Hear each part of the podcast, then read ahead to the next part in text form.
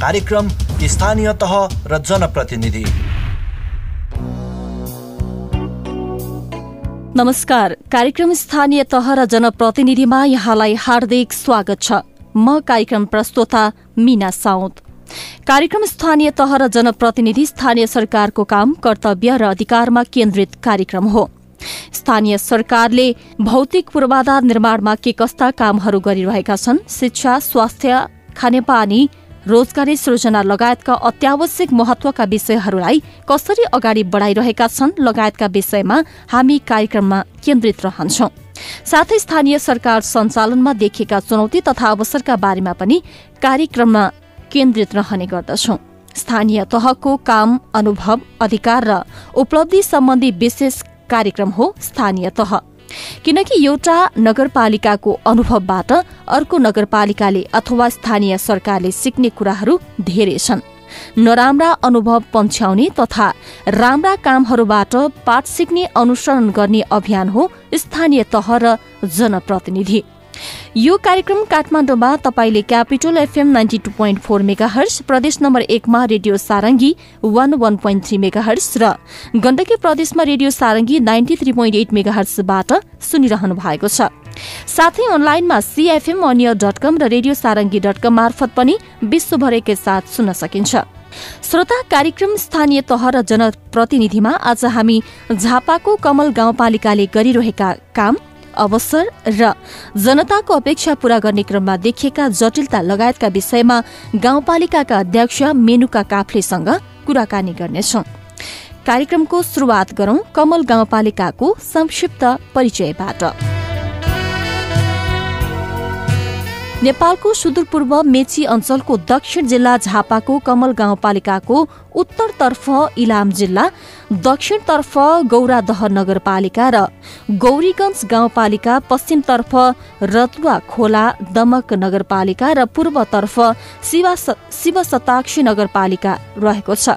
यस कमल गाउँपालिका साबिकका दुई गाविसहरू तोपगाछी त्रिसठी दशमलव सात नौ वर्ग किलोमिटर र लखनपुर तेत्तीस दशमलव छ पाँच वर्ग किलोमिटर जोडेर बनेको हुनाले यहाँको कुल क्षेत्रफल सन्तानब्बे दशमलव चार चार वर्ग किलोमिटर रहेको छ। राष्ट्रिय जनगणना दुई हजार अडसठी अनुसार कमल गाउँपालिकाको जनसङ्ख्या चौवालिस हजार तीन सय पैसठी रहेको छ जसमध्ये बीस हजार दुई सय छ्यानब्बे पुरुष र चौबिस हजार दुई सय उनसत्तरी जना महिला रहेका छन्। दुई हजार पचहत्तर सालको सर्वेक्षण अनुसार कमल गाउँपालिकाको जनसङ्ख्या बाहन्न हजार चार सय पचासी रहेको छ। जसमध्ये छब्बिस हजार छ सय अठार जना पुरुष र पच्चिस हजार आठ सय सडसठी जना महिला रहेका छन्। विभिन्न जात जातिहरूको बसोबास रहेको यस गाउँपालिकामा खास गरी बाहुन छेत्री लिम्बू राई दमाई कामी धिताल सल्थाल ताजपुरिया मगर राजवंशी तामाङ गुरुङ याखा माझी आदिको बाहुल्यता रहेको छ। विगत सोह्र वर्षदेखि स्थानीय तह रिक्त हुँदा समेत राजनीतिक संयन्त्रको माध्यमबाट भए पनि दैनिक जीवनका कामकाज विकास निर्माण प्रशासनिक कार्यहरू हुँदै आएका छन्। जनता माझको आम जनताको दैनिक जीवनमा स्थानीय मुद्दा मामिलामा जनप्रतिनिधि नहुँदाको कठिनाईलाई झेल्दै गाउँवासीले जीवनयापन भने गुजारिरहेका छन्। आदरणीय श्रोतावृन्द यो त थियो कमल गाउँपालिकाको संक्षिप्त परिचय। कार्यक्रम स्थानीय तह र जनप्रतिनिधिमा आज हामी कमल गाउँपालिकाका अध्यक्ष मेनुका काफ्लेसँग कुराकानी गर्दैछौ। त्योभन्दा पहिला एकैछिन व्यापारिक विश्राम।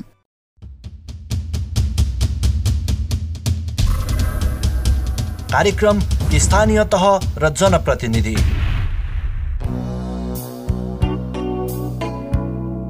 यो व्यापारिक विश्रामपछि पुनः स्वागत छ श्रोता कार्यक्रम स्थानीय तह र जनप्रतिनिधिमा। श्रोता आजको बसाईमा हामी कमल गाउँपालिकाका अध्यक्ष मेनुका काफ्लेसँग कुराकानी गर्दैछौ। आउनुहोस् स्वागत गरौं उहाँलाई कार्यक्रममा। सर्वप्रथम त अध्यक्षज्यू यहाँलाई कार्यक्रममा स्वागत छ। धन्यवाद। कार्यक्रम स्थानीय तह र जनप्रतिनिधिमा हामी विशेष गरी स्थानीय सरकारको काम कर्तव्य अधिकारका साथै स्थानीय सरकार सञ्चालनमा देखिएका चुनौती तथा अवसरको बारेमा चाहिँ कार्यक्रममा कुराकानी गर्ने गर्दछौँ। आज चाहिँ म संवादको सुरुवातमा कोभिडको प्रसङ्गलाई जोड्छु। अब अहिले चाहिँ बिस्तारै कोभिड नियन्त्रणमा आइरहेको अवस्था छ। बिस्तारै कम कम हुँदै गएको छ अनि सँगसँगै अहिले खोपको कार्यक्रम सुरु भएको छ खोप लगाइँदैछ। पछिल्लो यहाँको कमल गाउँपालिकाको कोभिडको अवस्था अनि अहिले खोप चाहिँ कसरी लगाइँदैछ कमल गाउँपालिकामा? धन्यवाद। अब कोभिडको अहिले कोभिडको अवस्था भनेको हामीसँग अहिले पछिल्लो कालमा हामीले कोभिड अब मुलुकभित्र यहाँ मात्रै होइन मुलुकभित्र नै पनि कोभिडको अब सङ्क्रमितहरूको सङ्ख्या घटिराखेको अवस्थामा अहिले कमल गाउँपालिकामा पनि कोभिडका सङ्क्रमितहरू छैनन्। खास गरेर हिजो बाहिरबाट आउने हाम्रा कमल गाउँपालिकाका नागरिकहरूबाट कोभिड चाहिँ अब सङ्क्रमण भएर आएको कारणले चाहिँ अलिक धेरै अब समुदायमा पनि फैलियो अहिले बाहिरबाट आउने नागरिकहरूको सङ्ख्या पनि घटेको छ र कोभिडको सङ्क्रमितहरू अहिले कमल गाउँपालिकामा हामीले भेटेका छैनौँ। खास गरेर पिसिआर पनि सहज रूपमा भएको छ र त्यही भएको कारणले पनि अब अलि शङ्का लागेका व्यक्तिहरू पिसिआर गरेर अब आफू चाहिँ सुरक्षित हुनुभएको छ। अहिले त खोप पनि आइसकेको छ। हामीले पहिलो चरणमा अब स्वास्थ्य कर्मी अब सहकर्मीहरूलाई लगायौँ। त्यसपछि दोस्रो चरणमा अब कर्मचारी र जनप्रतिनिधिहरूको बिचमा खोप लगाइसकेको छ।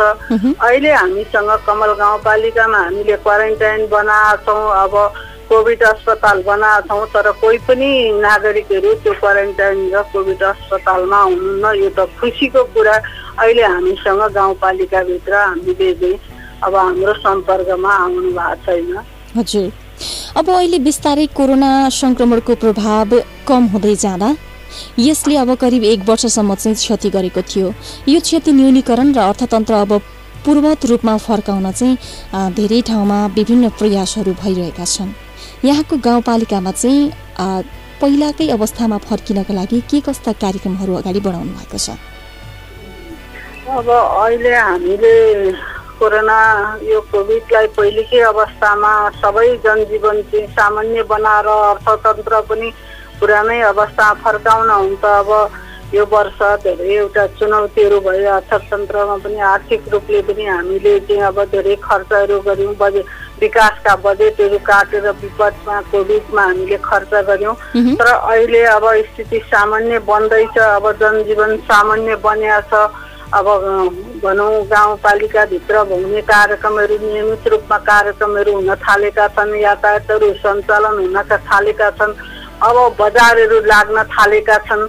बजारहरू लाग्ने व्यापारीहरू सहज रूपमा आवजावत गर्न थालिसकेपछि अब सामान्य हिजोको अवस्था फर्काउनलाई अब आन्तरिक आम्दानीहरू राजस्वहरू सङ्कलनको अवस्था सामान्य अवस्थामा पुगेपछि जनताहरू आएर आफूले तिर्नुपर्ने करहरू तिर्न थाल्नु भएको छ। व्यापार व्यवसाय सञ्चालन भइसकेपछि व्यापारीहरूले आफूले लाग्ने अब करहरू तिर्न थाल्नु भएको छ र अर्थतन्त्रमा पनि अब हिजो जे समस्या भयो त्यसलाई त अब पूर्ति गर्न त समय लाग्छ। तर पनि अब सहज ढङ्गले अगाडि जनजीवन बढ्न थालेको छ आर्थिक रूपले पनि अब सामान्य बन्दै गइराखेको अवस्था छ। हजुर। कोरोना सङ्क्रमण फैलियो। करिब एक वर्षसम्म यसले अब सबैलाई त्रसित बनायो भनौँ। सबैलाई धेरैलाई चाहिँ घरभित्रै बस्न पनि बाध्य बनायो। कोरोना सङ्क्रमण फैलिएपछि त्यसको प्रभाव विकास निर्माणमा अझ बढी फैलियो। त्यसले चाहिँ विकासका निर्माणहरू जुन कामहरू थिए तिनीहरूलाई चाहिँ प्रत्यक्ष रूपमा एकदमै प्रभाव पार्यो भनेर चाहिँ धेरैले गुनासोहरू गर्नुभयो भनौँ। अनि सँगसँगै कतिपयले चाहिँ यो हामीहरूलाई बाहना होइन कि त्यसले अझै अवसर जुरायो भन्ने कुराहरू पनि आए।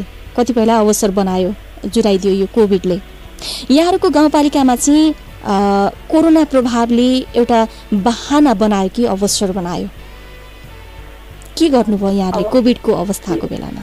यो त विश्वव्यापी रूपमा अब एउटा समस्याकै रूपमा रहेको कारणले अब समस्या भयो। अब बाहना त किन बाहना बनाउनु पर्थ्यो र हामीले जे विकास निर्माणका बजेटहरू आएका थिए त्यसलाई सहज रूपमा गर्न पाउँदाखेरि हामीलाई सहज हुन्थ्यो। अब हामीले नियमित रूपमा हाम्रा कामहरू गर्ने कामहरूलाई चाहिँ नियमित रूपमा गर्ने अब केही केही अवसरहरू पनि प्राप्त भयो भन्ने लाग्छ किनभने हामीले चाहिँ अब कोभिड अस्पताल बनायौँ त्यसपछि अहिले पन्ध्र बेडको अस्पताल गाउँपालिकामा निर्माणाधीन अवस्था हाम्रो ठेका प्रक्रिया अगाडि लागिसकेको छ। यो यदि अहिले तत्काल कोभिड नभइदिएको भएदेखि अब त्यो अस्पतालहरू अहिले तुरुन्त बनाउने कुराहरूमा अलिक पछि नै हुन्थ्यो होला। अस्पतालहरू आवश्यक रहेछ भन्ने कुराहरू भए त्यो भएकोले अवसर पनि हो अरू अब प्रविधिलाई पनि अलिक अब विभिन्न हिसाबले हिजो एकरो एउटै हिसाबले मात्रै हाम्रो चाहिँ अब विद्यालयका पठन पाठनहरू हुन्थे। अहिले चाहिँ प्रविधिको माध्यमबाट पनि पठन पाठनलाई सुरु गर्न सकिने रहेछ। अरू पनि विकल्पहरू रहेछन्। अब मिटिङ बैठक पनि प्रत्यक्ष भेट मात्रै भएर मिटिङ बैठक हुन्थ्यो भने भर्चुअल माध्यमबाट पनि मिटिङ बैठकहरू भए त्यसले चाहिँ अरू पनि माध्यमहरू रहेछन् उपायहरू रहेछन्। प्रविधिलाई पनि समाएर जान सकिने रहेछ भन्ने कुराहरू यसले चाहिँ एउटा शिक्षा पनि मिलिएको छ त्यसैले अवसर पनि प्राप्त भएको छ भन्ने लाग्छ। हजुर। अब सरकारले संसद विघटन गरेर आगामी वैशाखमा मध्यावधि निर्वाचनको घोषणा गरिसकेको छ। अहिले त्यसको पक्ष अनि विपक्षमा थुप्रै बहसहरू भइरहेका छन् सँगसँगै नारा जुलुसहरू विरोध प्रदर्शनहरू पनि भइरहेका छन्। अब यसले चाहिँ प्रत्यक्ष प्रभाव विशेष गरी आम नागरिकलाई नै पारेको छ। यहाँको कमल गाउँपालिकामा चाहिँ यसको प्रभाव कस्तो परेको छ? प्रभाव परे परेको छैन। अब निर्वाचन त ढिलो छिटो एक वर्ष अगाडि हुनको गर्ने भनेर अहिलेको वर्तमान सरकारले भन्यो एक वर्ष पछि हुन्थ्यो होला एक वर्ष अगाडि हुने निर्वाचन त यो नियमित प्रक्रिया हो। निर्वाचन गरेर नै जनताबाट अभिमत लिएर निर्वाचित सरकारहरू बन्ने निर्वाचन भइसकेपछि अनुमोदित जनताबाट अनुमोदित नेताहरू हुने जस्तै यता आवधिक निर्वाचन गर्ने त पाँच पाँच वर्ष आवधिक निर्वाचन गर्न सकिने हो। त्यो भएको कारणले अब जनताहरू निर्वाचनमा जान जनताहरू तयार छन् र निर्वाचनमा जाँदाखेरि जनतालाई त होइन एउटा प्रत्यक्ष रूपमा नेतृत्वहरू राजनैतिक दलका नेता कार्यकर्ताहरू जनतासँग जाने भए निर्वाचन नहुँदा त राजनैतिक दलका नेताहरू पनि माथि नै बस्ने हुँदा तल चाहिँ जनतासँग प्रत्यक्ष सरोकार राख्ने र जनताका घर दैलोमा पुग्ने हुँदा जनताहरू त अहिलेको अवस्थामा नेताहरू अलिक छिटै आउने भयो भनेर खुसी नै भएको अवस्था देखिन्छ। भनेपछि यहाँको गाउँपालिकामा संसद विघटनलाई लिएर जुन अहिले वाद विवादहरू जुन प्रदर्शनहरू भइरहेका छन् त्यसले कुनै प्रभाव पारेको छैन? त्यसले कुनै प्रभाव पारेको छैन। जनताहरू त अब यस्ता कार्यक्रममा सहभागी बन्दै हिजो आन्दोलनका हरेक मोर्चामा अग्रणी पङ्क्तिमा उभिएका जनताहरू अब निर्वाचन ढिलो छिटो जे भए पनि निर्वाचन हुन्छ निर्वाचनमा सहभागी बन्नुपर्छ भन्ने नै जनताको मानसिकता छ। जनताले भोट दिएर आफूले चुनिएका प्रतिनिधिहरू अब हरेक वर्ष आफूसँग हरेक समयमा अनुमोदित हुन् भन्ने नै हो जनताको चाहना। त्यही चाहना अनुसार चाहिँ जनताहरूमा त्यस्तो निराशा छैन। विकास निर्माणका कामहरू भइराखेका छन्। अझै अब हरेक पल्ट हामीबाट अनुमोदित भएका नेतृत्वले अझै धेरै राम्रो काम गर्लान् भनेर जनताहरू चाहिँ उत्साहित भएर लागेको अवस्था छ। हजुर।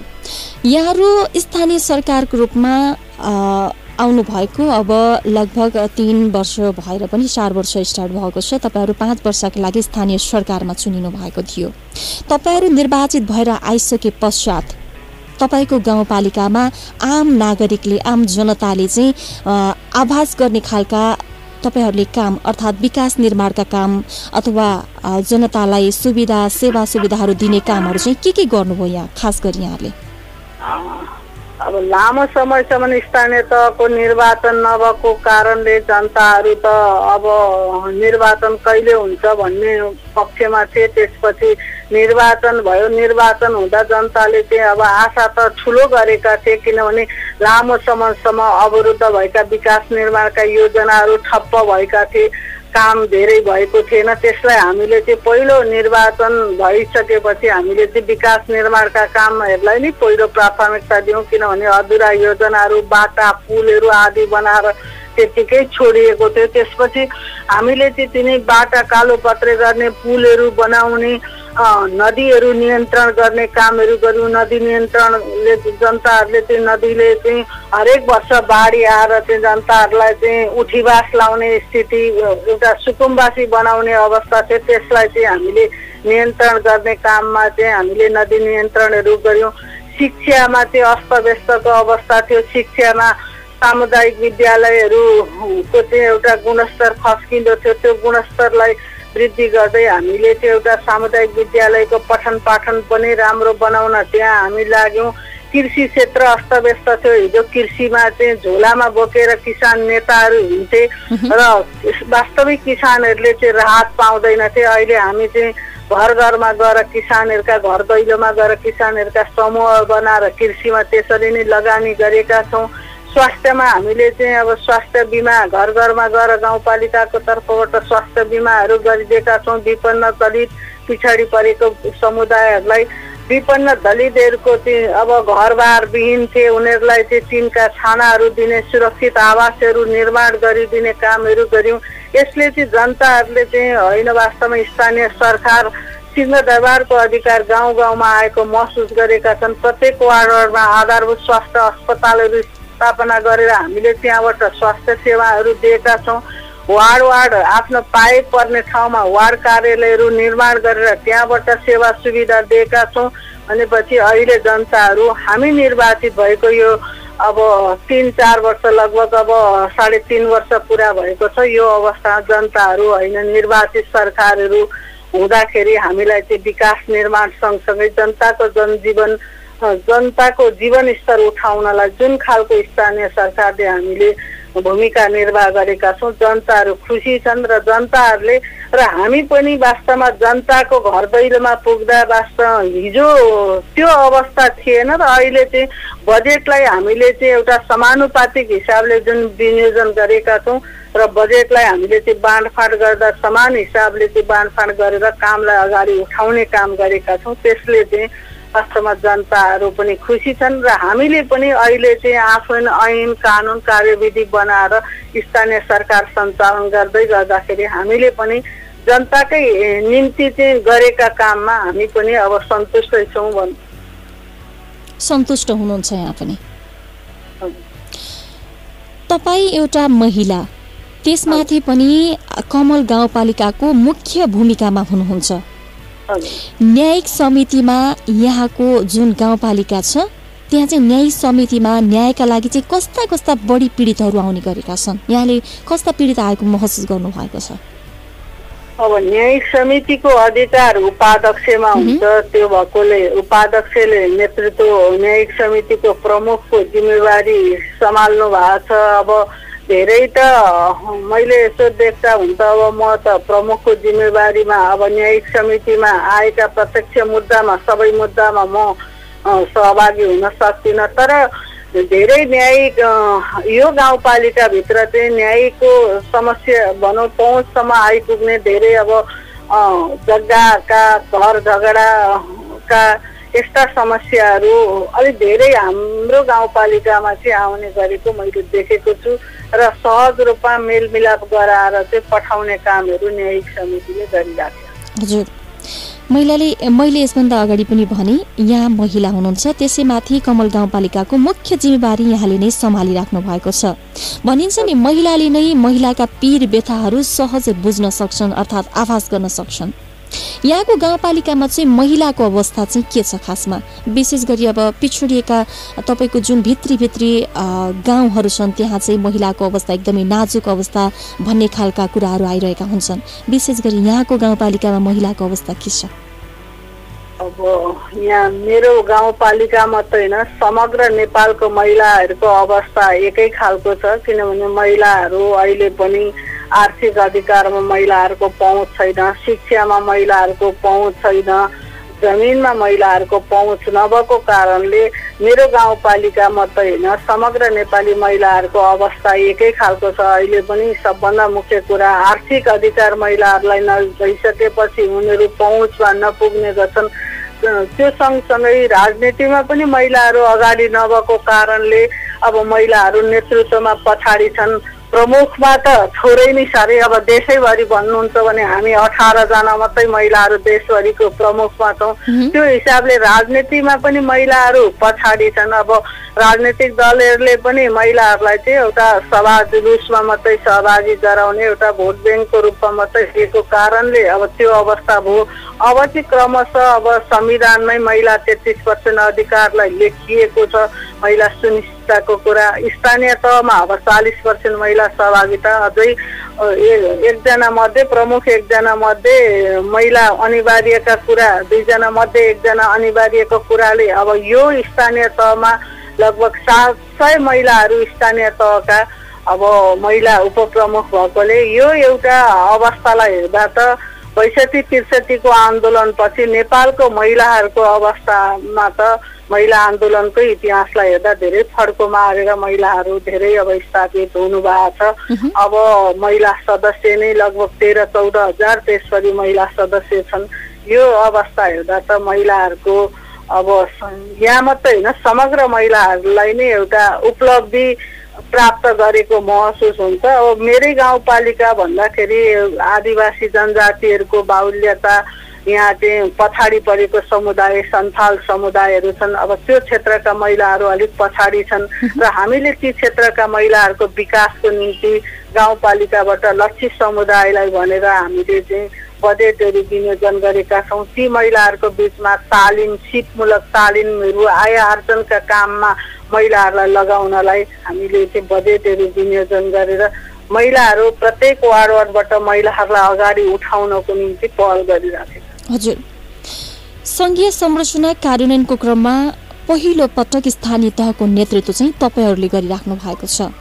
यो अवधिमा के कस्ता चुनौतीहरूको सामना गर्नु पर्यो?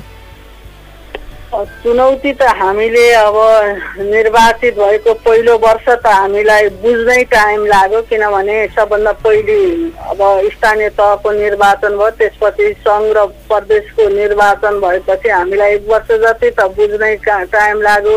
हामी आफैले अब ऐन कानुनहरू निर्माण गर्नुपर्ने हामी त एउटा आधारशिला तयार गर्ने जनप्रतिनिधिहरू भयौँ। र आदर्शलाई तयार गर्ने क्रममा हामीले चाहिँ ऐन कानुनहरू बनाउने कतिपय ऐन कानुनहरू पहिले अब सङ्घले बनाएपछि ती ऐन कानुन तल हाम्रा बाजे त्यसलाई फेरि परिमार्जित गर्दै हामी लाने कामहरू गऱ्यौँ।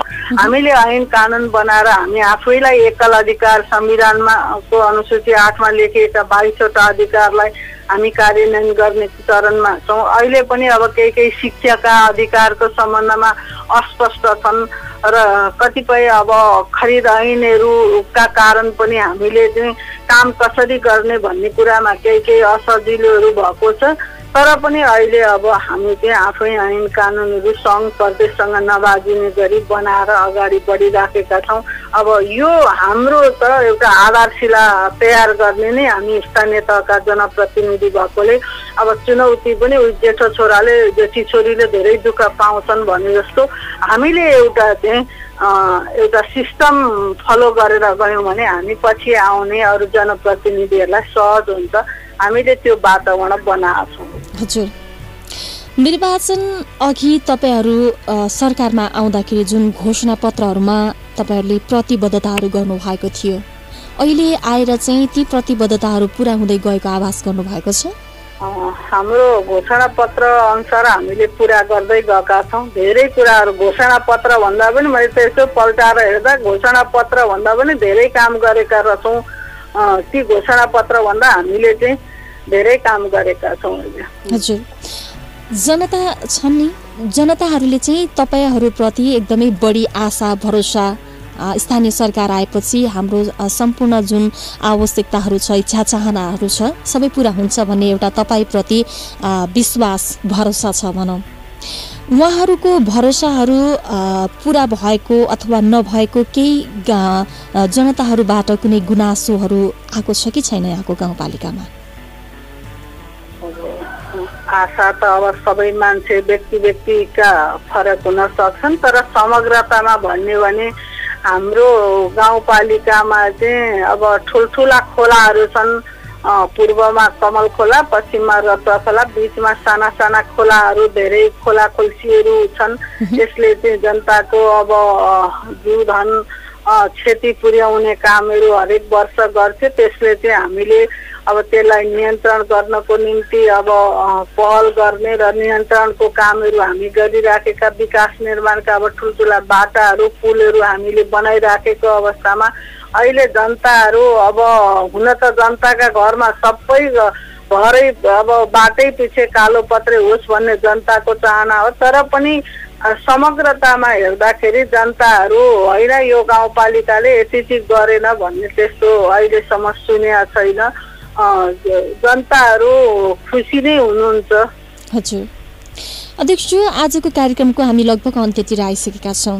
जाँदा जाँदै नगरवासीको आगामी वृहत हितका लागि चाहिँ के कस्ता कार्यक्रमहरू कार्यान्वयनको चरणमा राख्नु भएको छ?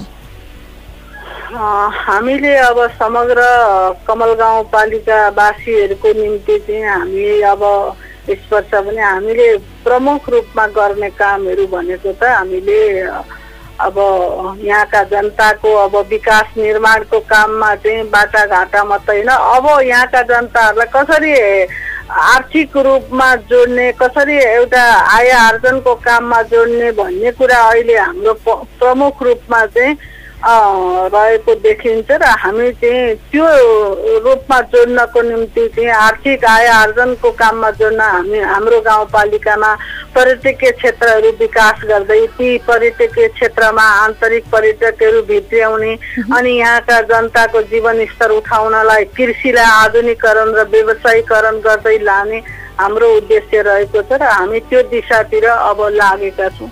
हजुर हस् अध्यक्षज्यू यहाँको महत्त्वपूर्ण समय अनि संवादका लागि यहाँलाई धेरै धेरै धन्यवाद। हस् धन्यवाद। हस् नमस्कार।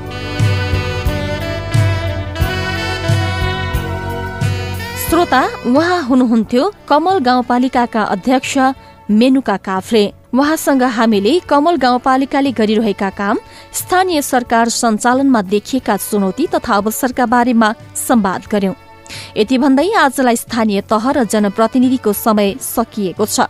यतिन्जेल कार्यक्रम सुनेर साथ दिनुभयो यहाँहरू सम्पूर्णलाई धेरै धेरै धन्यवाद। भोलि फेरि फरक स्थानीय तहका जनप्रतिनिधिसँगको संवादका साथमा उपस्थित हुने नै छौ। तबसम्मका लागि म कार्यक्रम प्रस्तोता मिना साउथ पनि विदा हुन्छु। नमस्कार।